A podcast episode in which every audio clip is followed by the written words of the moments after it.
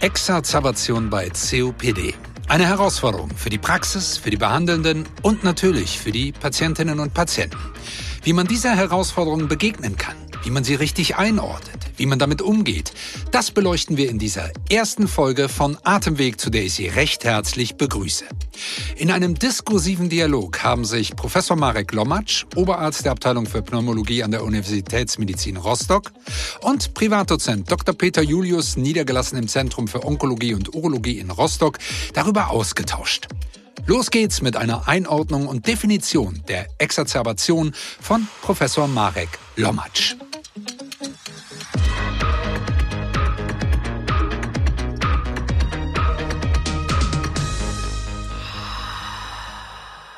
Atemweg. Wir wollen ja, wenn wir über Exazerbationen sprechen, zumindest vorher aber immer das Koordinatensystem haben, in welchem wir Exazerbationen betrachten. Bei einer COPD haben wir ja heutzutage das Koordinatensystem, dass wir zwei Symptomkomplexe uns anschauen. Das heißt, wenn ein Patient zu uns kommt mit einer COPD, dann wollen wir zwei Symptomkomplexe wissen. Der erste Symptomkomplex ist die Frage, wie ausgeprägt ist die Belastungsluftnot? Wir gehen davon aus, dass Patienten mit COPD eigentlich immer eine Belastungsluftnot haben, aber die kann unterschiedlich schwer sein. Das heißt, die erste Frage ist immer, wie schwer ist die Belastungsluftnot und wie, wie kann man die einordnen? Die zweite Frage ist aber dann die Frage, ob Exazerbationen auftreten, ja, nein. Und dann geht es darum, dass man die Exazerbation richtig erfragt und richtig einordnen kann. Mhm. Aber grundsätzlich muss man wissen, dass diese beiden Themen beim Patienten mit COPD, Belastungsluftnot einerseits und Exazerbationsneigung andererseits, sind zwei eigentlich völlig unterschiedliche Paar Schuhe und wenn wir heutzutage eine COPD charakterisieren, dann wollen wir diese beiden Koordinaten haben. Eine Belastungsluftnot ist, wie gesagt, eigentlich immer da. Eine Exazerbation muss nicht da sein oder eine Exazerbationsneigung. Mhm. Wenn man sich jetzt den Schweregrad der Luftnot anschaut, der Belastungsluftnot, dann gehen wir ja nach diesem sogenannten MMRC vor. Das ist ja ein Fragebogen, ein kurzer Fragebogen, wo es um den Schweregrad der Dyspnoe geht. Mhm. Aber im Grunde genommen vereinfacht kann man sagen, dass wir unterscheiden zwischen leichtgradiger und schwergradiger Belastungsluftnot. Und die Grenze ist die, dass man den Patienten fragt, wenn sie auf einer geraden Ebene mit einem Gleichaltrigen, der aber keine Erkrankung hat, spazieren gehen, müssen sie dann anhalten bei mhm. einer normalen, beim normalen Spaziergang. Mhm. Wenn man da anhalten muss, dann ist es eine schwergradige Luftnot bei Belastung. Wenn man aber mit einem Gleichaltrigen normal spazieren gehen kann in der Ebene, dann ist es leichtgradig. Also zunächst erstmal Luftnot leichtgradig oder schwergradig bei Belastung. Und dann kommt genau die Frage, ob Exazerbationen vorliegen. Und da würde ich gleich Peter übergeben. Das grundsätzliche Problem, Peter, ist ja auch, dass der Begriff Exazerbation ja erstmal ein Fremdwort ist, was ja dem klassischen Mecklenburger nicht so klar zu vermitteln ist. Das heißt, wie gehst du da mit dem Mecklenburger um? Vielleicht einfach mal kurz zur Definition. Was steht so in den Leitlinien drin, dass eben Exazerbation, also oder auch eine Verschlechterung eben dieser Erkrankung COPD, eine akute, über mindestens zwei Tage anhaltende Verschlechterung der respiratorischen Symptome ist, mit der Notwendigkeit einer Intensivierung der COPD-Therapie. Das ist jetzt so ein bisschen intellektuell überfrachtet, würde ich sagen. Ähm, also sprich, man sollte eigentlich den Patienten fragen, wie geht's? Natürlich, mhm. ja, das ist ja eigentlich so das Selbstverständliche in der Praxis. Und dann geht's eben drum, ja, gab es Verschlechterungen, gab es irgendwo äh, Dyspnoe, haben sie über mehrere Tage vielleicht ihr Notfallspray gebraucht, hat der Hausarzt irgendwie Antibiotika oder Cortison ihnen geben müssen, mussten sie irgendwie eine andere Therapie bekommen. Mhm. Ja, wir haben grundsätzlich eben bei den Exazerbationen, die können viral, bakteriell, sie können durch Umwelteinflüsse hervorgerufen werden. Feinstaub ist eben auch sowas, ähm, was vor allen Dingen auch mit einem erhöhten Hospitalisationsrisiko einhergeht. Und das Ganze endet eben letztendlich in einer vermehrten Bronchokonstriktion und plus minus einer vermehrten Schleimproduktion, was eben zu einer vermehrten Überblähung der Lunge führt mhm. und dem Patienten eben diese Symptome Dyspnoe, Husten, eventuell auch Auswurf macht. Und beim Auswurf ist eben die berühmte Frage so in der Praxis, na, wie sieht denn das aus? Und ähm, ist es gefärbt, ist es gelb, ist es grün oder ist es weiß? Wenn es weiß ist, ist sozusagen ein bisschen Entwarnung. Ja, dann haben wir erst nicht mit einem bakteriellen Infekt zu tun. Das ist ja in der Praxis müssen Sie Entscheidungen relativ schnell treffen. Sie haben nicht wie in der Klinik äh, einen halben Tag Zeit, bis das Labor wieder da ist. Ähm, aber das ist eben genau der Punkt. Und ähm, da ist eben dann die Frage, setze ich Antibiotika ein? Ja oder nein? Und dann natürlich auch, welche setze ich ein? Und da kommt Marek wieder ins Spiel. Genau, aber mhm. vorher, vorher wollte ich noch fragen, Peter, ja. wir haben ja gesagt, Exazerbation ist eine Verschlechterung über mehrere Tage, wo typischerweise eine Veränderung der Medikation notwendig ist und wo typischerweise auch ein Arzt dann aktiv geworden ist. Und das kann man ja dann sozusagen retrospektiv so erfragen. Nun ist es aber so, dann bei Mecklenburger zum Beispiel, da geht man ja nicht zum Arzt und äh, es geht einem zwar schlechter, aber man ist ja trotzdem nicht zum Arzt gegangen. Das heißt, äh, da war eine Verschlechterung, aber man kann keine ärztliche Intervention erfragen, weil zumindest bestimmte Bevölkerungsgruppen nicht zum Arzt gehen. Das heißt, wie erfragst du bei denen denn dann die Exazerbation? Das ist eben wirklich so ein bisschen der Punkt, dass man diese Exazerbation erkennt und mitbekommt. Ähm, der Patient sagt ja nicht, ich hatte eine Exazerbation, sondern es geht eben eigentlich immer drum, wie ging es mit der Luftnot? Ähm, Gab es mal Phasen, in denen es ihnen eben schlechter ging? Und es gibt mhm. letztendlich auch in den Leitlinien so einen schicken Fragebogen mit fünf Fragen, wo man gucken kann, eben wie haben sich zum Beispiel die Symptome ihrer COPD-Erkrankung zwischenzeitlich seit dem letzten Besuch in der Praxis, haben die sich deutlich verschlechtert, ja oder nein? Haben sie seit dem letzten Besuch in der Praxis wegen einer akuten Verschlechterung ihrer COPD eben außerplanmäßig einen Arzt oder vielleicht auch die Notaufnahme aufsuchen müssen? Ja, haben sie einen stationären Krankenhausaufenthalt gehabt oder haben sie eben zwischenzeitlich äh, ihr inhalatives Medikament häufiger einsetzen müssen oder haben sie eben ein Antibiotikum oder Cortison bekommen. Und wenn der Patient auf zwei dieser fünf Fragen mit Ja antwortet, dann ist doch eher eine Exazerbation wahrscheinlich. Also die Patienten, die hier mit zweimal Ja geantwortet hatten, hatten in 94 Prozent eben eine Exazerbation, allerdings eben auch 78 Prozent keine. Also sprich, hier ist weiterhin der Verstand des Arztes gefragt, um das auseinanderzudröseln und nicht einfach stumpf bitte diesen Fragebogen abarbeiten. Sie haben gerade was ganz, ganz Spannendes gesagt, ähm, Herr Professor Lomitsch, Herr Dr. Julius. Sie haben gesagt, die gehen nicht zum Arzt. Jetzt haben wir den Fragebogen. Aber was heißt denn das nur für mich als Laien?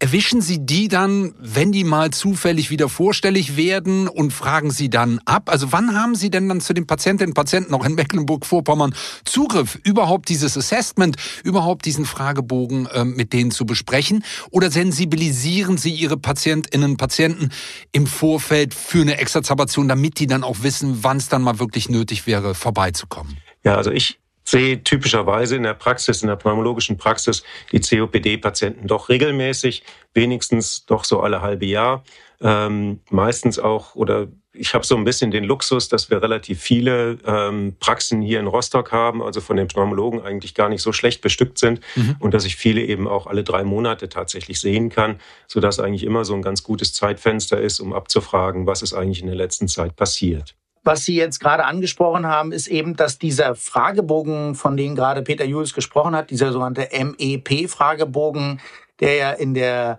äh, Leitlinie empfohlen wird, dass der eben viele Anteile enthält, die eine ärztliche Intervention enthalten mhm. oder den Gang ins Krankenhaus oder mhm. die Nutzung von einem Medikament oder von einem Antibiotikum. Und das kann dann eben manchmal massiv torpediert werden, wenn jemand massiv indolent ist und die Katastrophe zu Hause in Kauf nimmt und sagt, ist halt so, dann kann man, dann funktionieren halt viele Antworten da nicht. Mhm. Da musst du natürlich dann auch den Mecklenburger erfühlen und sozusagen auch in dem Nicht-Ergreifen von Maßnahmen erspüren, dass da eine Exazerbation dahinter lag. Das mhm. ist genau der Punkt, ja, was ich eben meinte, den ärztlichen Verstand nicht ausschalten und nicht blind irgendwie einen Fragebogen abzuarbeiten, sondern wirklich eben gezielt nachfragen, was, was könnte vielleicht gewesen sein. Jetzt war die Frage, du als Niedergelassener, du musst ja dann oft entscheiden, wenn jetzt eine Exazerbation zu erfragen ist oder noch viel härter, wenn eine Exazerbation gerade abläuft. Das heißt, du hast den Eindruck, ja, das hat sich jetzt gerade verschlechtert. Es geht jetzt hier gerade über mehrere Tage deutlich schlechter. Dann musst du ja entscheiden, geht er ins Krankenhaus oder behandle ich ihn ambulant? Welche Kriterien hast du für dich, dass wenn du merkst, ja, hier liegt eine Exazerbation vor, die Symptome haben sich über mehrere Tage deutlich verschlechtert, der Patient hat vermehrt Luftnot. Nach welchen Kriterien entscheidest du, ob der Patient bei dir ambulant behandelt wird oder zu mir eingewiesen wird? Ja, da gibt es natürlich eine ganze Menge Kriterien. Also ein großes Kriterium, finde ich eigentlich, ist immer so ein bisschen auch natürlich die ärztliche Erfahrung. Ja, wie sicher fühle ich mich selber im Umgang mit einer COPD-Exazerbation? Wie sicher fühlt sich vielleicht der niedergelassene Hausarzt oder was? Ähm, das ist natürlich immer davon abhängig, dann natürlich auch abhängig von der Situation des Patienten zu Hause. Ist er alleine? Äh, hat er vielleicht die Möglichkeit, in drei Tagen zum Beispiel nochmal vorbeizukommen, äh, dass ich überprüfen kann, ob meine Therapie funktioniert? Ähm, also sozusagen dieses Umfeld. So ein paar harte Punkte wären vielleicht einfach natürlich die Schwere der Dyspnoe. Wie geht's ihm dabei? Kommt, kommt er überhaupt raus? Ja, kann er sich überhaupt noch bewegen vor lauter Dyspnoe oder geht da gar nichts mehr? Dann muss er natürlich in die Klinik. Die Sauerstoffsättigung ist natürlich ein zweites Kriterium. Ähm, ja, da gibt's immer wieder so ein bisschen Diskussionen, gibt so ähm, ja Expertenmeinungen so unter 92 Prozent, andere sagen so unter 88 Prozent oder auch mal unter 85 Prozent. Das wäre so ein Kriterium, dass man jemanden ins Krankenhaus einweist. Oder habe ich irgendwie den Verdacht auf eine schwere pulmonale Infektion, vielleicht sogar eine Pneumonie. Ähm, auch dann natürlich die Einweisung eher. Und ja, wie ist auch die Situation am Wochenende ähm, oder kann der Hausarzt vielleicht auch direkt zum Pneumologen überweisen? Auch das sind natürlich Punkte, mit denen man vielleicht eine Krankenhauseinweisung umgehen kann. Oder habe ich so ein bisschen das Gefühl, ah, die Exazerbation spricht vielleicht sogar gar nicht so richtig auf meine Therapie an. Und vielleicht steckt da irgendwas anderes hinter, was ich im Moment gar nicht überblicke. Auch das ist sicherlich irgendwo ähm, ein Kriterium, dann zu sagen, der Patient geht ins Krankenhaus und natürlich, wenn es lebensbedrohlich wird, sprich, wenn er vielleicht Symptome einer respiratorischen Globalinsuffizienz mit Somnolenz entwickelt, dann ist natürlich wirklich höchste Eisenbahn und dass er vielleicht sogar einer nicht invasiven oder invasiven Beatmung zugeführt werden muss. Wir haben ja bei der Pneumonie eigentlich im hausärztlichen Bereich ja auf diesen sogenannten CRB 65 Score, wo ja auch die Atemfrequenz eine Rolle spielt. Spielt bei dir die Atemfrequenz auch eine Rolle oder würdest du sagen, na, das ist eher so intellektuell überfrachtet? Na, da muss ich ja eine Minute zählen. Wo soll ich die Minute hernehmen? Ja? Ähm, das Nein, ist, ist also, schon ein Kreuz in der Niederlassung, Herr Dr. Julius. Das ist schon ein Kreuz in der Niederlassung, genau. Also ähm, manchmal macht man so ein bisschen einen Kompromiss und sagt, okay, dann zähle ich mal 30 Sekunden, ja, oder man schätzt es so ein bisschen Pi mal Daumen ab. Ähm, natürlich in Extremfällen muss man sich einfach auch mal die Minute Zeit nehmen, ja, so ein bisschen Spaß beiseite. Aber ich messe natürlich nicht bei jedem Patienten, der jetzt auch nur so ein bisschen exazerbiert ist, die Atemfrequenz. Nein. Aber das Kriterium Confusion spielt sicherlich eine Rolle. Also wenn der Patient vor dir gaga natürlich. ist, dann denkst du natürlich schon an eine Anweisung. Und selbst der Pneumologe misst auch schon mal einen Blutdruck oder schreibt mal ein EKG. Auch das gibt es mal. Zum ja. Äußersten. genau. Äh, Herr, Herr, Professor Lommatsch, Sie haben jetzt Herrn Dr. Julius gefragt, wann, wann er eine, eine ähm, Einweisung ins Krankenhaus, eine Überweisung ähm, vornimmt oder für richtig hält. Nun hat er ja eine Menge Erfahrung. Jetzt sehen Sie es ja von der anderen Perspektive mal jetzt aus, aus meiner Sicht gefragt. Wünschen Sie sich denn oder haben Sie eine, eine Richtung, wo Sie sagen, eigentlich kriegen wir zu viele Patientinnen und Patienten überwiesen, wo wir sagen würden, hm, das kann man im ambulanten Sektor gut managen? Oder andersrum würden Sie sagen, ich hätte manchmal gerne den einen oder anderen dann doch mal hier äh, bei mir in der Klinik vorstellig gehabt. Da sind wir mit zu lockeren Bandagen unterwegs. Kann man das so pauschal beantworten? Ja, also ich glaube wirklich, dass es sowohl teilweise Über- als auch Unterversorgung gibt oder im Prinzip ein zu viel einweisen, aber teilweise eben auch ein zu wenig mhm. einweisen. Ich glaube, dass wir beides haben. Wir haben manchmal in der Notaufnahme Patienten, wo wir sagen, das hätte man mit klaren Vorgaben, wie man eine Exazerbation behandelt. Wir werden ja gleich nochmal darüber sprechen, mhm. wie man die therapeutisch behandelt. Äh, hätte man das gut ambulant regeln können. Und das ärgert einen dann schon manchmal, weil man sagt, wir haben jetzt aktuell Corona-Pandemie, mhm. wir haben Bettennot. Das ist dann manchmal nicht notwendig. Andererseits gibt es dann wirklich Fälle, wo man sagt, also warum ist der Patient denn nie schon früher eingewiesen worden? Der hatte doch hier äh, keinen richtig mehr messbaren Blutdruck, der hatte eine Sättigung von 70 Prozent, der war durcheinander, der hatte eine Atemfrequenz von 35. Das haben wir auch manchmal, mhm. dass die Patienten zu schlecht, zu spät kommen. Also meine Erfahrung aus der Notaufnahme ist, dass wir beide Situationen haben. Und es spricht ja einfach nur dafür, dass ambulant teilweise das Koordinatensystem fehlt, aber teilweise natürlich auch Unterversorgung da ist in bestimmten Regionen. Wir haben ja nicht nur in der Notaufnahme Patienten, die aus Rostock kommen, ja. sondern die teilweise auch aus dem Umland kommen, wo dann einfach auch vielleicht mangelnde ärztliche Versorgung da ist, wo dann oft Unterversorgung da ist und die Patienten einfach mit viel zu schlechten Parametern kommen. Also mein Eindruck aus der Notaufnahme ist, dass wir beides sehen. Okay. Ein zu spät und auch ein Unnötiges einweisen. Und zumindest das Unnötige, dafür haben wir ja diesen Podcast und Sie haben es gesagt, ähm, und ich fand das auch schon, der Dr. Julius hat es ja auch gesagt, da vielleicht auch Sicherheit geben und deshalb sprechen wir ja heute darüber und die Therapie haben Sie angesprochen. Was, was mache ich denn nun mit meinen Patientinnen und Patienten bei einer Exazerbation? Wir haben eben schon gehört, Sputumdiagnostik, eventuell Antibiose in einer akuten Infektionsphase, aber wie gehe ich denn da eigentlich vor? Wir unterscheiden ja prinzipiell zwischen leichten Exazerbationen, das ist das, was eigentlich der Patient selber macht und wo er sich selbst therapiert mit seinem Notfallspray, so er denn eins hat mhm. und gut ausgestattet ist damit. Ähm, und das nimmt er eben häufiger oder hat so einen Flüssiginhalator zu Hause, mit dem er viermal täglich inhaliert und damit seine leichte äh, Exazerbation eben selber therapieren kann. Bei den mittelschweren Exazerbationen ähm, ist es eben so, dass wir die auch ambulant behandeln können und in der Regel da dann Prednisolon einsetzen. 30, 40, vielleicht auch 50 Milligramm pro Tag werden empfohlen, so über fünf bis sieben Tage. Aber man muss auch so ein bisschen im Hinterkopf haben, dass ähm, auch nach sieben Tagen eben so etwa 20 Prozent der Exazerbationen äh, noch nicht vorüber sind, mhm. sondern eben auch noch länger andauern können. Eventuell eben Antibiose, da hatten wir vorhin schon mal über die Sputumpurulenz gesprochen, entweder gelbes, grünes Sputum und das eben über den ganzen Tag auch und nicht nur morgens so ein bisschen gelblich oder ein bisschen grünlich ist ein Kriterium, um eben eher doch mal in die Antibiotikakiste zu greifen und was man eben auch so in der Niederlassung mal machen kann. Ich gebe dem Patienten einfach ein Rezept mit für ein Antibiotikum, sage ihm aber, er soll das bitte nicht einnehmen. Wir haben Labor abgenommen und gucken dann einfach, sind die Entzündungszeichen hoch, hat er, hat er eine Leukozytose, hat er ein hohes CRP. Ähm, so in den Leitlinien wird größer 50 ähm, bei einem Normwert von kleiner 5 mhm. äh, angegeben als Kriterium, dass man dann eher ein Antibiotikum einsetzt. Und dann kriegt er eben am nächsten Tag den Anruf, wenn das Labor da ist, ob er das Antibiotikum oder das Rezept besser einlösen soll in der Apotheke oder nicht. Du hast ja gerade schon von dem CRP gesprochen. Da gibt's ja die Diskussion um 50, manche sagen auch 40, aber ungefähr in dem Bereich spielt sich's ab, dass wir ab 40, 50 sagen würden, da sollte man Antibiotikum geben. Du hast aber natürlich auch zu Recht gesagt, das Labor kriegt man am nächsten Tag. Welche Rolle spielen denn eigentlich CRP-Schnelltests bei euch in der Praxis? Oder würdest du sagen, das ist etwas, was du jetzt nicht so befürwortest? Das kann man sicherlich machen. Wir haben es jetzt nicht in der Praxis.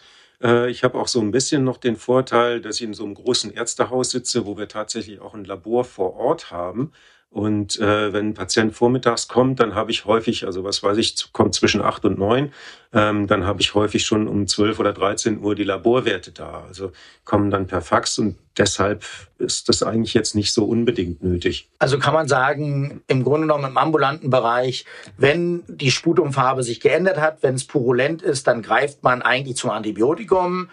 Wenn es so nicht ist, tut man es nicht. Wenn man aber am nächsten Tag oder irgendwie erfährt, dass das CRP bei 40, 50, 60 ist, dann würde man auf jeden Fall das Antibiotikum da noch nachziehen. Genau, so würde ich das machen.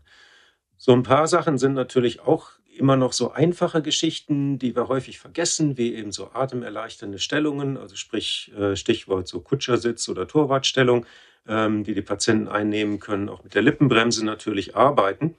Und ähm, was ich doch häufiger sehe, auch gerade bei den Flüssiginhalationen, wenn man die zusätzlich gibt, dass ähm, oder diese Vernebler heutzutage haben häufig so die Tendenz, dass es gar keine Stopptaste mehr gibt, sondern die haben so eine kontinuierliche Vernebelung. Und die Patienten wollen dann natürlich viel von dem guten Medikament in sich aufnehmen und versuchen also immer einzuatmen was dann dazu führen kann, dass die sich sozusagen aufpumpen und ihr Residualvolumen immer weiter steigern und manche eben dann auch berichten, nach der Inhalation geht's mir immer schlechter. Mhm. Da geht's mir gar nicht gut, ja, und das bringt nichts, das Zeug. Und man muss die wirklich dazu anhalten, dass man sagt, also einen Atemzug, dann quasi erstmal das Ding wegnehmen vom Mund, das Mundstück, und eben langsam über die Lippenbremse ausatmen und erst wenn sie gut ausgeatmet haben, dann den nächsten Atemzug dass man also da so ein bisschen vorsichtig ist. Eine häufige Frage der Patienten ist ja, soll er die inhalative Dauertherapie, also zum Beispiel seine Lama-Laba-Therapie, konsequent fortführen? Bitte nicht anfangen, äh, seine Lama-Laba-Therapie oder mhm. vielleicht auch eine Dreifachtherapie in der Zeit absetzen. Genau. Nein, das ist natürlich nicht gut. Also Dauertherapie fortführen, dann die zusätzlichen Inhalationen und äh, eben der kurzzeitige Prednisolonstoß. Ja, wenn wir dann doch ein Antibiotikum brauchen, dann ist ja immer die große Frage, was nehmen wir nun? Ja, wir haben ja eine Riesenauswahl und da kannst du vielleicht noch mal zwei genau. Worte zu sagen. Äh, also die Auswahl des äh, Antibiotikums ist in Deutschland ein Riesenthema, weil sich äh, die meisten Ärzte nicht an die Leitlinien halten. Denn es gibt genau zwei Antibiotika, die als sozusagen unspezifische Initialtherapie oder als kalkulierte Initialtherapie nicht empfohlen werden. Und das eine ist das Cefuroxim. Cefuroxim hat den Nachteil einer schlechten Bioverfügbarkeit. Das heißt, es kommt eigentlich wenig am Ort des Geschehens an.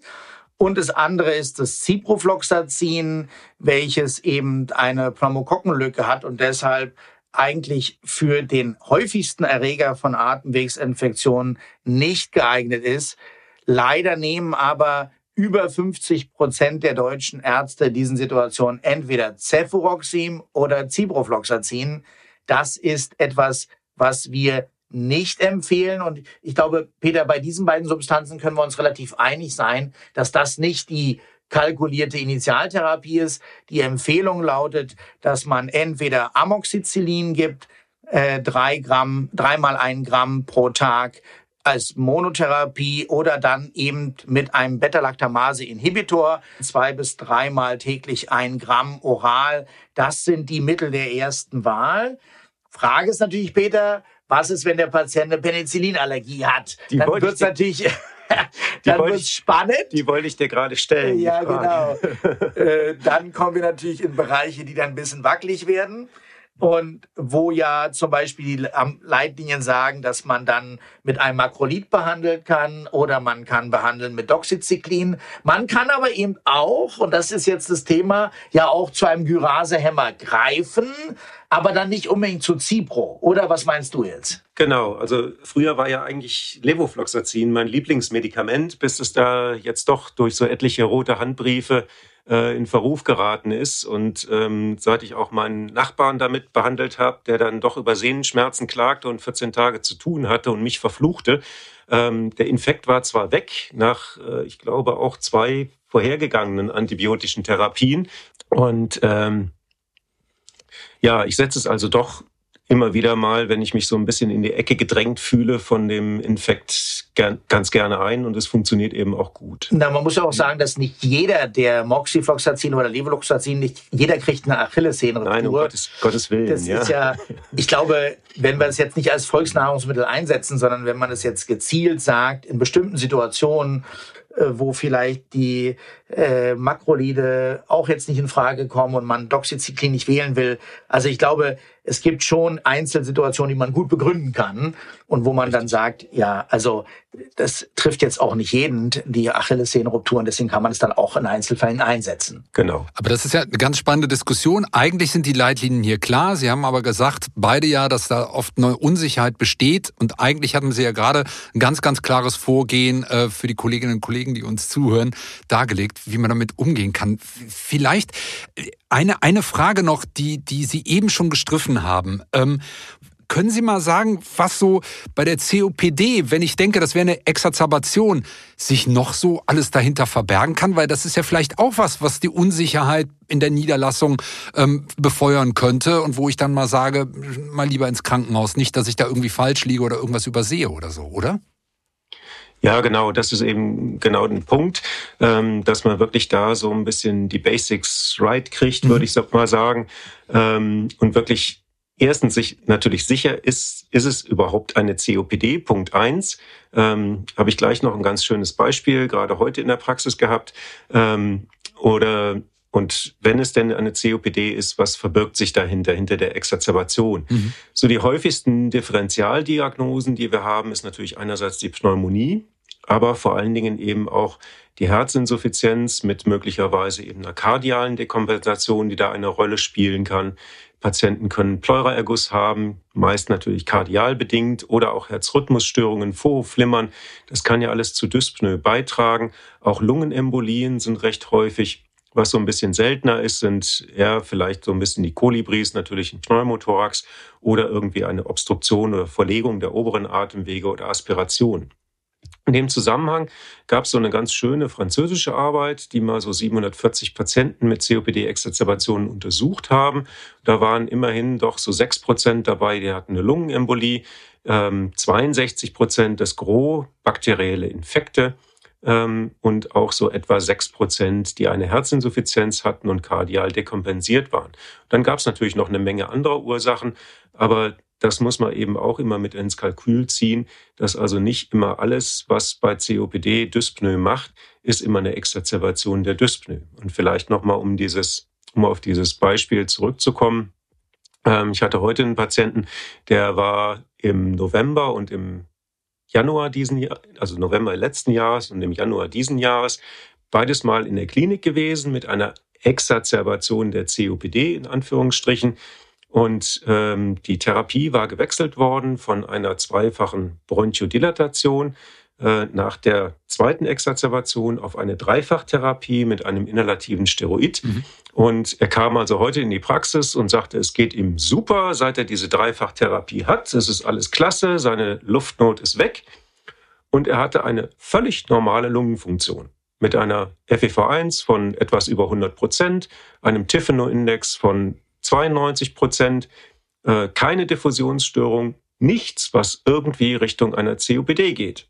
Ja? Mhm. Und dieser ältere Herr, ich glaube 72 Jahre war er, ähm, hat eben ein Asthma, ja, ein spät einsetzendes, ein sogenanntes Late Onset Asthma. Und das ist natürlich die eine der Top-Differentialdiagnosen eben bei der COPD. Mhm. Du hast gerade über die Komorbiditäten gesprochen. Wir haben dieses breite Spektrum. Äh, die Erfahrung lautet aber, dass wir ja bei der COPD sehr oft eine Herzinsuffizienz haben. Und zwar nicht nur als Differentialdiagnose, sondern eben auch häufig als Komorbidität. Das heißt, die Herzinsuffizienz spielt ja eine Riesenrolle für uns als COPD-Behandler. Vielleicht kannst du noch was dazu sagen. Wie gehen wir damit um, mit diesem mit diesem Kontinuum zwischen Komorbidität und Differentialdiagnose Herzinsuffizienz? Ja, letztendlich muss, müssen da mehrere Leute ins Boot. Da muss also der Kardiologe mit ins Boot. Ähm, eventuell auch gerade bei der COPD haben wir es häufig auch mit Depressionen zu tun. Ähm, Diabetes, äh, Fettstoffwechselstörungen, das sind ja alles so Morbiditäten, die im Alter auftreten und der COPD ist ja COPD-Patient ist ja vornehmlich jemand der älteren ähm, Alters äh, ist und ähm, da müssen wir eben gucken, dass wir wirklich alle diese Erkrankungen gut behandeln. Und äh, auch häufig kann es ja bei einer COPD-Exazerbation dazu kommen, dass diese Patienten eben auch kardial reagieren. Also sprich so ein bisschen mit einer Herzinsuffizienz reagieren, Stichwort Rechtsherzinsuffizienz, dass sie die bekommen, sodass also auch der Blick mal auf die Beine, sind die dick, ähm, habe ich vielleicht doch neben meinem Giemen, Brummen, was ich über der Lunge höre, ein paar grobblasige Rasselgeräusche, die ich ausmachen kann ähm, wenn ich Labor mache, eventuell vielleicht auch mal das NT-Pro-BNP mitbestimmen, um zu gucken, was macht das Herz eben, spielt es eben auch eine Rolle und dann vielleicht auch tatsächlich ein bisschen Diurese nochmal mit dazugeben zu dem Prednisolonstoß, dass ich eben das Herz entlaste und der Patient eben auch wieder besser Luft bekommt. Das kleine Problem ist ja, dass ja auch der mit dir kooperierende Kardiologe muss aber natürlich auch was taugen, weil wir haben ja nicht nur die systolische Herzinsuffizienz, sondern sehr häufig auch eine diastolische Herzinsuffizienz. Und da brauchst du natürlich auch jemanden, der sich mit dem Herzecho ein bisschen Mühe gibt, oder? Was ist so deine Meinung? Das ist so ein bisschen das leidige Thema, ähm, sicherlich auch ein bisschen das leidige Thema für die Kardiologen weil wir ja bisher überhaupt keine Therapie so richtig dafür haben. Es gab ja Ende letzten Jahres, es gab so ein paar, zwei Studien, die eben gezeigt hat, äh, äh, haben, dass wir da möglicherweise jetzt was bekommen werden. Aber es ist noch nichts zugelassen und man steht so ein bisschen da und es ist auch immer so mit eine, gerade der Differentialdiagnosen, wenn Patienten überwiesen werden mit einfach dem Oberbegriff Belastungsdyspnoe. So schöne Symptome, die gerade Patienten eben mit einer diastolischen Funktionsstörung oder einer HFpEF, wie wir es ja so neudeutsch sagen, dieses Heart Failure with Preserved Ejection Fraction haben, ähm, ist eben, wenn man die so fragt, ja, dann haben sie eben häufig so normales Spazierengehen funktioniert, aber kommt dann eine Anhöhe, dann wird schwierig. Die Treppe hoch ein bisschen schneller gehen, der Straßenbahn hinterherlaufen. Das ist immer schwierig. Häufig haben die auch diese sogenannte Bendopnoe. Also wenn ich mich vorbeuge, Schuhe zumache oder irgendwas aufhebe, kommen dann wieder hoch, dann muss ich mal ein paar Mal richtig kräftig durchatmen, bis das Ganze wieder funktioniert. Und dann eben natürlich auch die Frage nach einer Nykturie. Muss ich häufiger nachts mal aufs Klo? Wenn das doch dann drei, viermal der Fall ist, dann weist es so ein bisschen die Richtung und natürlich eben wieder der Blick auf die Beine. Habe ich Ödeme? Ähm, das wären so typische Zeichen, wo man so sagen würde, hm, da könnte so eine diastolische Dysfunktion oder Funktionsstörung hinterstecken. Also ich glaube, wir merken, dass sozusagen die Differentialdiagnosen sind so wichtig. Umso wichtiger ist aber auch das, was wir vorhin schon angesprochen hatten, ist die Frage, was sind für uns Essentials, wo wir wirklich uns sicher sein können, das ist aber auch wirklich eine COPD. Und ich glaube, eine Sache hast du gerade schon angesprochen, wenn wir sagen, was sind wirklich äh, ganz wichtige Voraussetzungen, um von einer COPD zu sprechen. Da ist es natürlich einerseits das Symptom der Belastungsluftnot, andererseits eben auch typische Risikofaktoren wie Rauchen. Beim Nie-Raucher sollte man halt immer auch sehr hellhörig werden. Aber ich glaube, vielleicht könnten wir noch was nochmal zu der Lungenfunktion sagen, denn du hast ja gerade vor dem gesagt, in dem Moment, wo du gesehen hast bei deinem Patienten, dass die Lungenfunktion völlig normal ist, dann fällt für dich die COPD im Prinzip aus. Das heißt, wir können ja im Grunde genommen sagen, eine normale Lungenfunktion schließt eine COPD weitestgehend aus, oder? Soweit können wir uns doch hier einigen. Ja, das ist richtig. Also es gibt natürlich auch immer wieder Patienten, ähm, die tatsächlich unter Therapie besser werden. Und da habe ich auch so einen Sack voll, ähm, die mit einer dualen Bronchodilatation eben langsam wirklich über Jahre ihre Lungenfunktion wiedergewonnen haben und wo ich jetzt dastehe und habe äh, quasi wieder eine normale Lungenfunktion, dann fragt man sich, was tut man? Wenn man es dann weglässt, wird es meistens wieder schlechter. Also ist es wie bei den Kardiologen, wenn ich diese Herzinsuffizienz therapiert habe, dann bleibe ich eigentlich bei der Therapie. Aber eine Normalisierung ist eigentlich eher untypisch, eher untypisch sondern natürlich. eigentlich ist der COPDist auch unter Therapie Absolut. eingeschränkt und obstruktiv. Absolut. Und wenn ich eine COPD einfach so aus dem Hut zauber und ähm, was weiß ich, hat nur bis zum 29. Lebensjahr geraucht, dann ist das ist die Noxe Zigaretten natürlich auch unwahrscheinlich für die COPD.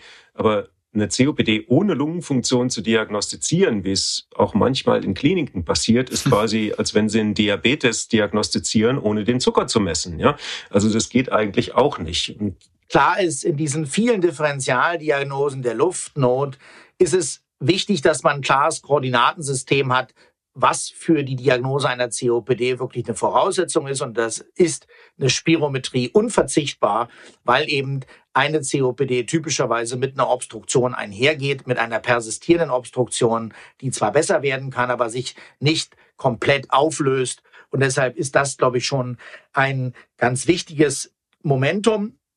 Was wir aber jetzt noch nicht besprochen haben, Peter, war ja die Frage, wir haben jetzt gesprochen über wie erkenne ich eine Exazerbation, wie behandle ich eine Exazerbation, aber eigentlich wollen wir ja Exazerbationen vermeiden. So.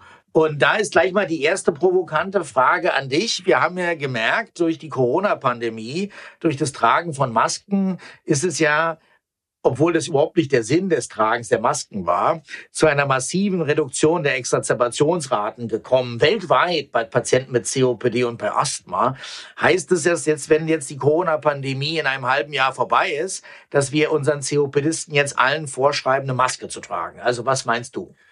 Ja, ich glaube, das ist nicht durchsetzbar, weil die mir ja jetzt schon die Bude einrennen und wollen eine, eine Maskenbefreiung haben. Und wo jetzt angedroht wird, dass man in Geschäften außer den für den täglichen Bedarf eben FFP2-Masken braucht, ähm, da ist es noch schlimmer geworden.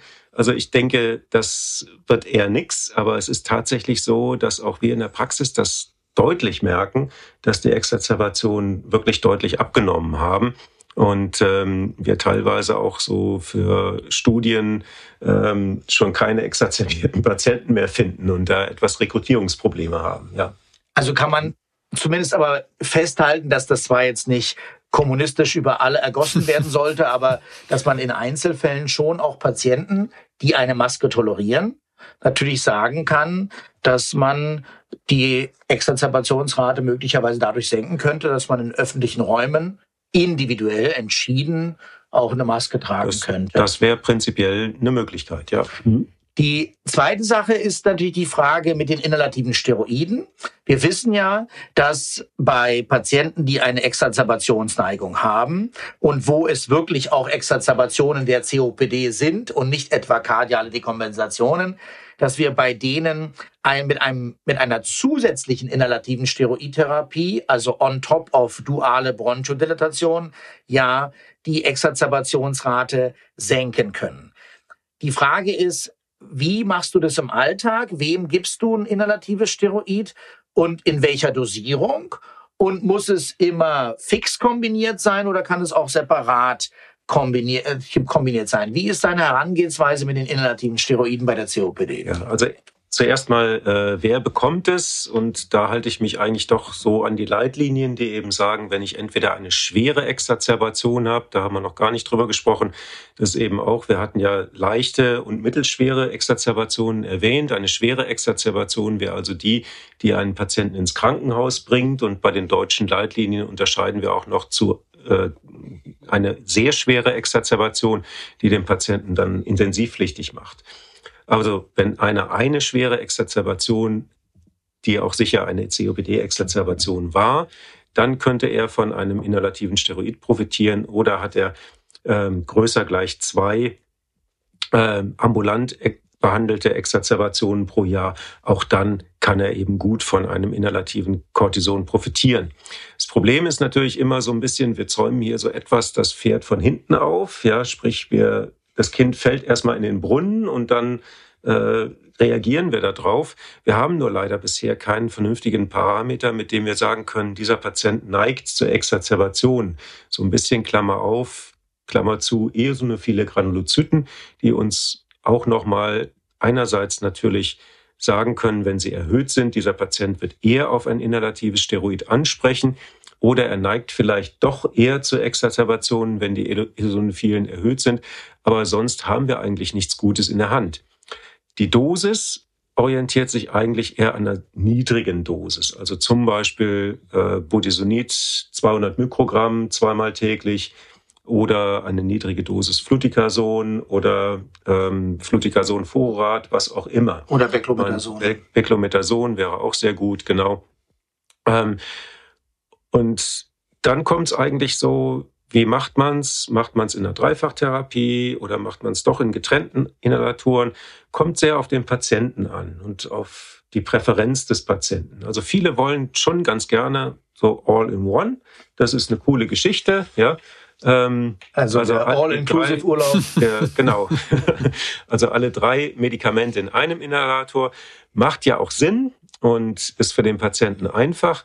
Aber es gibt eben auch welche, die sagen, nee, ähm, ich habe lieber mein Kapselsystem und nehme halt drei Kapseln täglich oder wie auch immer.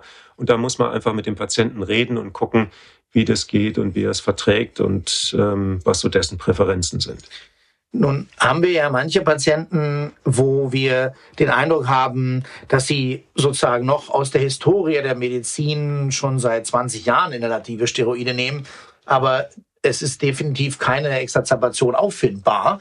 Und da ist ja manchmal die Frage, kann ich mich trauen, dann zum Beispiel, wenn eine Trippeltherapie läuft, auf eine duale Therapie mit zwei Bronchodilatatoren zu reduzieren?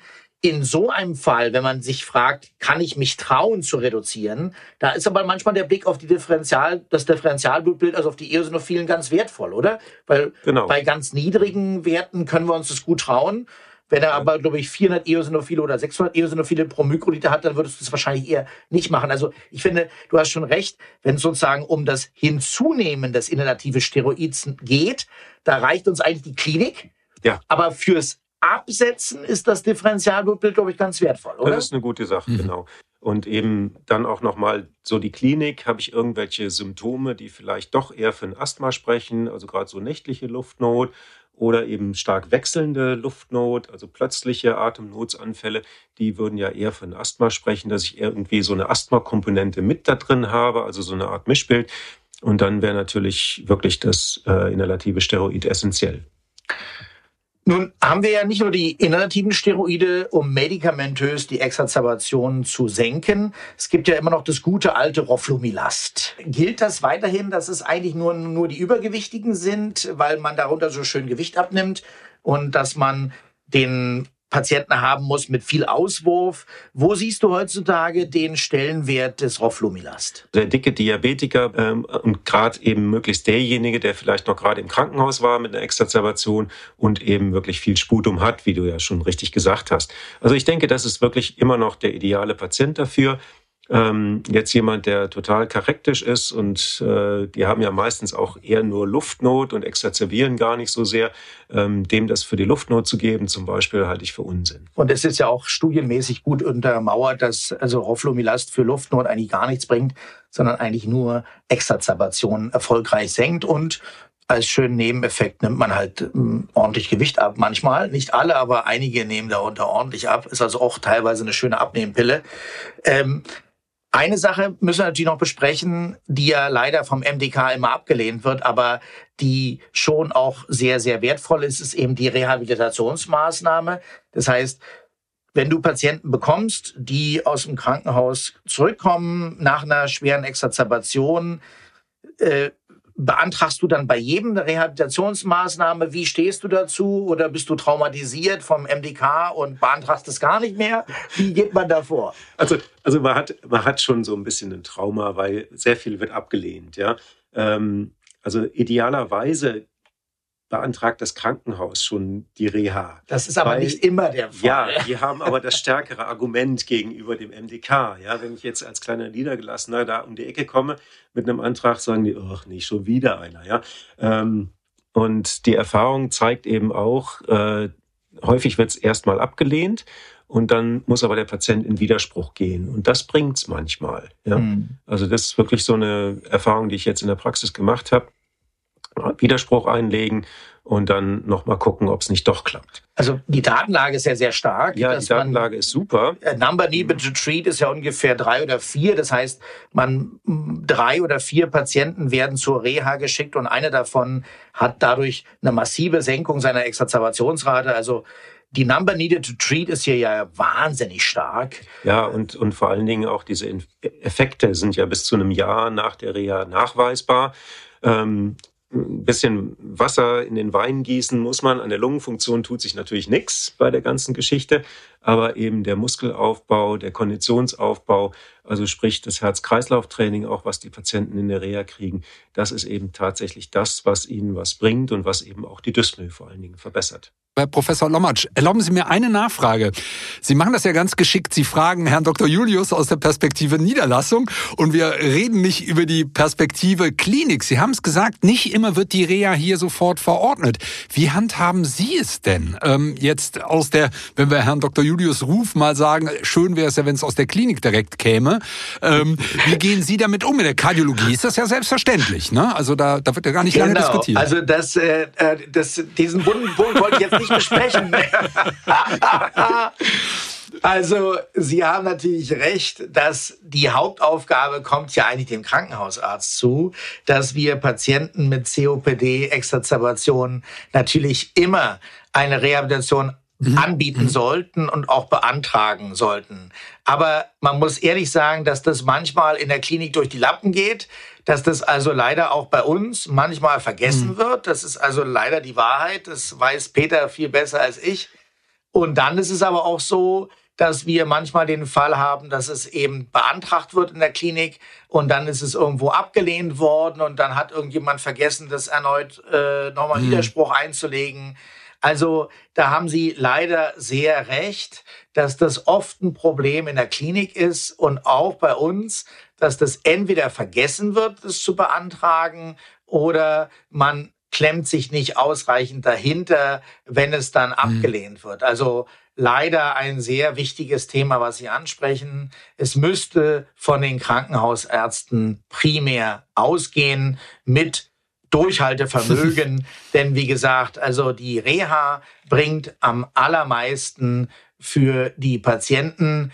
Neben den anderen Maßnahmen, die wir besprochen haben, also eventuell individuell bei einigen Patienten Masken tragen, die inhalativen Steroide, in Einzelfällen des Roflumilast, aber klar, die Reha spielt eine große Rolle und da haben Sie recht. Für uns Krankenhausärzte sollte das ein viel größeres Thema sein. Vielen Dank. Das war nochmal ein ganz, glaube ich, wichtiges, leidenschaftliches Statement, wenn ich das so sagen darf. Äh, und wer weiß, was sich nach diesem Podcast bei den Kolleginnen und Kollegen ergibt. Ähm, zumindest, dass man es mal ähm, sensibler wahrnimmt. Ähm, wenn, wenn Sie beide jetzt nochmal so auf dieses Themenfeld gucken, Sie haben das so bravourös gemacht, man kann Ihnen super folgen. Gibt es so ganz zentrale Punkte, die Ihnen wichtig sind oder die Sie sich vielleicht auch im Kontext Exazerbation wünschen würden für die Kolleginnen und Kollegen, vielleicht in der hausärztlichen Praxis, aber auch die fachärztlichen Kolleginnen und Kollegen, aber natürlich auch die Klinikerinnen? Ähm, was, was ist, brennt Ihnen da unter den Nägeln im Themenkomplex Exazerbation bei COPD? Also mir brennt als allererstes unter den Nägeln, dass man diese klaren, diesen klaren Blick hat, das war ja früher nicht der Fall. Ähm, dass man bei der COPD sich immer bewusst macht, dass wir diesen Themenkomplex Belastungsluftnot einerseits haben und den Themenkomplex Exazerbationsneigung mhm. andererseits. Und mir wäre es ganz wichtig, dass alle Ärzte wissen, dass wir dieses Koordinatensystem mit diesen zwei Komplexen haben und dass diese beiden Komplexe eigentlich miteinander überhaupt nichts zu tun mhm. haben. Also wir haben wirklich, wenn wir eine Einschraube drehen, haben wir an der anderen Schraube noch nicht gedreht. Mhm. Wenn wir die Exazerbation reduzieren, dann heißt es nicht, dass die Luftnot besser wird. Und wenn wir die Luftnot besser machen, heißt es noch lange nicht, dass wir die Exazerbation reduziert haben. Also das Bewusstsein, dass wir hier zwei verschiedene Themen haben und dass wir uns diesen beiden Themen eigentlich gesondert widmen müssen, das ist für mich also erstmal die wichtigste mhm. Message, weil wir uns dann wirklich auf diese beiden Themen mit den Medikamenten und mit den Maßnahmen, die wir besprochen haben, wirklich gezielt stürzen mhm. können. Und diese, diese Dichotomie, diese Aufteilung in diese zwei Themen, die gab es bis vor einigen Jahren eigentlich gar nicht. Dieser klare Blick, der hat sich erst in den letzten Jahren ergeben und der ist auch wirklich wertvoll für das Management in der Praxis. Mhm. Genau, dem kann ich mich eigentlich auch nur anschließen. Ähm, was mir auch noch immer wichtig ist, ist, dass man eben so ein bisschen auch über den Tellerrand rausguckt, ein bisschen guckt, Ähm, hat die Dyspnoe vielleicht sogar auch andere Ursachen oder ist es tatsächlich immer nur die COPD, ähm, die manchmal, so meiner Erfahrung, immer so ein bisschen als Sündenbock herhalten mhm. muss, wenn der Patient Luftnot hat? Ähm, häufig genug wird wirklich so ein bisschen diese Diagnose aus dem Hut gezaubert, weil er irgendwann mal ein paar Zigaretten in der Hand gehabt hat ähm, und am Ende stimmt's dann nicht. Ähm, das ist so eigentlich ein Anliegen auch von mir, dass man immer wieder auch mal guckt und vor allen Dingen auch nach den Komorbiditäten schaut. Eben ist eine Herzinsuffizienz da? Gibt es andere Gründe auch der Dyspnoe? Äh, und wenn es dann eben die COPD ist, dann genau wie Marek sagt, mit dieser Dichotomie einerseits eben Dyspnoe behandeln, also sprich Bronchodilatation auf der einen Seite und eben auf der anderen Seite haben wir die Exazerbation, wo eben dann inhalative Steroide ins Spiel kommen oder das Roflumilast. Und wichtig ist eben auch, was du auch gerade schon angesprochen hast, dass eben die Anamnese eines Gerauchthabens ist eben nicht gleich COPD. Mhm. Das wird eben auch oft in Arztbriefen auch von Kliniken oft falsch geschrieben, weil der Patient 40 Packiers geraucht hat, ist das nicht gleichbedeutend mit einer COPD. Viele haben 40 Packiers geraucht, haben aber eben keine COPD, sondern haben vielleicht ein Asthma, haben vielleicht eine Herzinsuffizienz, haben vielleicht eine Lungenembolie, alles Mögliche oder sind adipös. Aber wir können aus der Raucheranamnese alleine nicht eine COPD machen. Wir können sie vermuten, aber wir brauchen die Lungenfunktion, um das irgendwie abzusichern. Also ich glaube, das ist auch noch eine ganz wichtige Message, dass wir nicht alleine durch die Zigarette hier die Diagnose stellen können. Genau so ist es.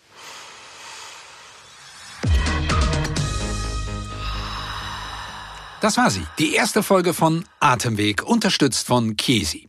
Mein Name ist Sascha Schiffbauer und ich freue mich, wenn wir Ihnen auf weitere Folgen Lust gemacht haben. In der nächsten Ausgabe sprechen wir über die pneumologische Rehabilitation. Schön, wenn Sie wieder dabei sind.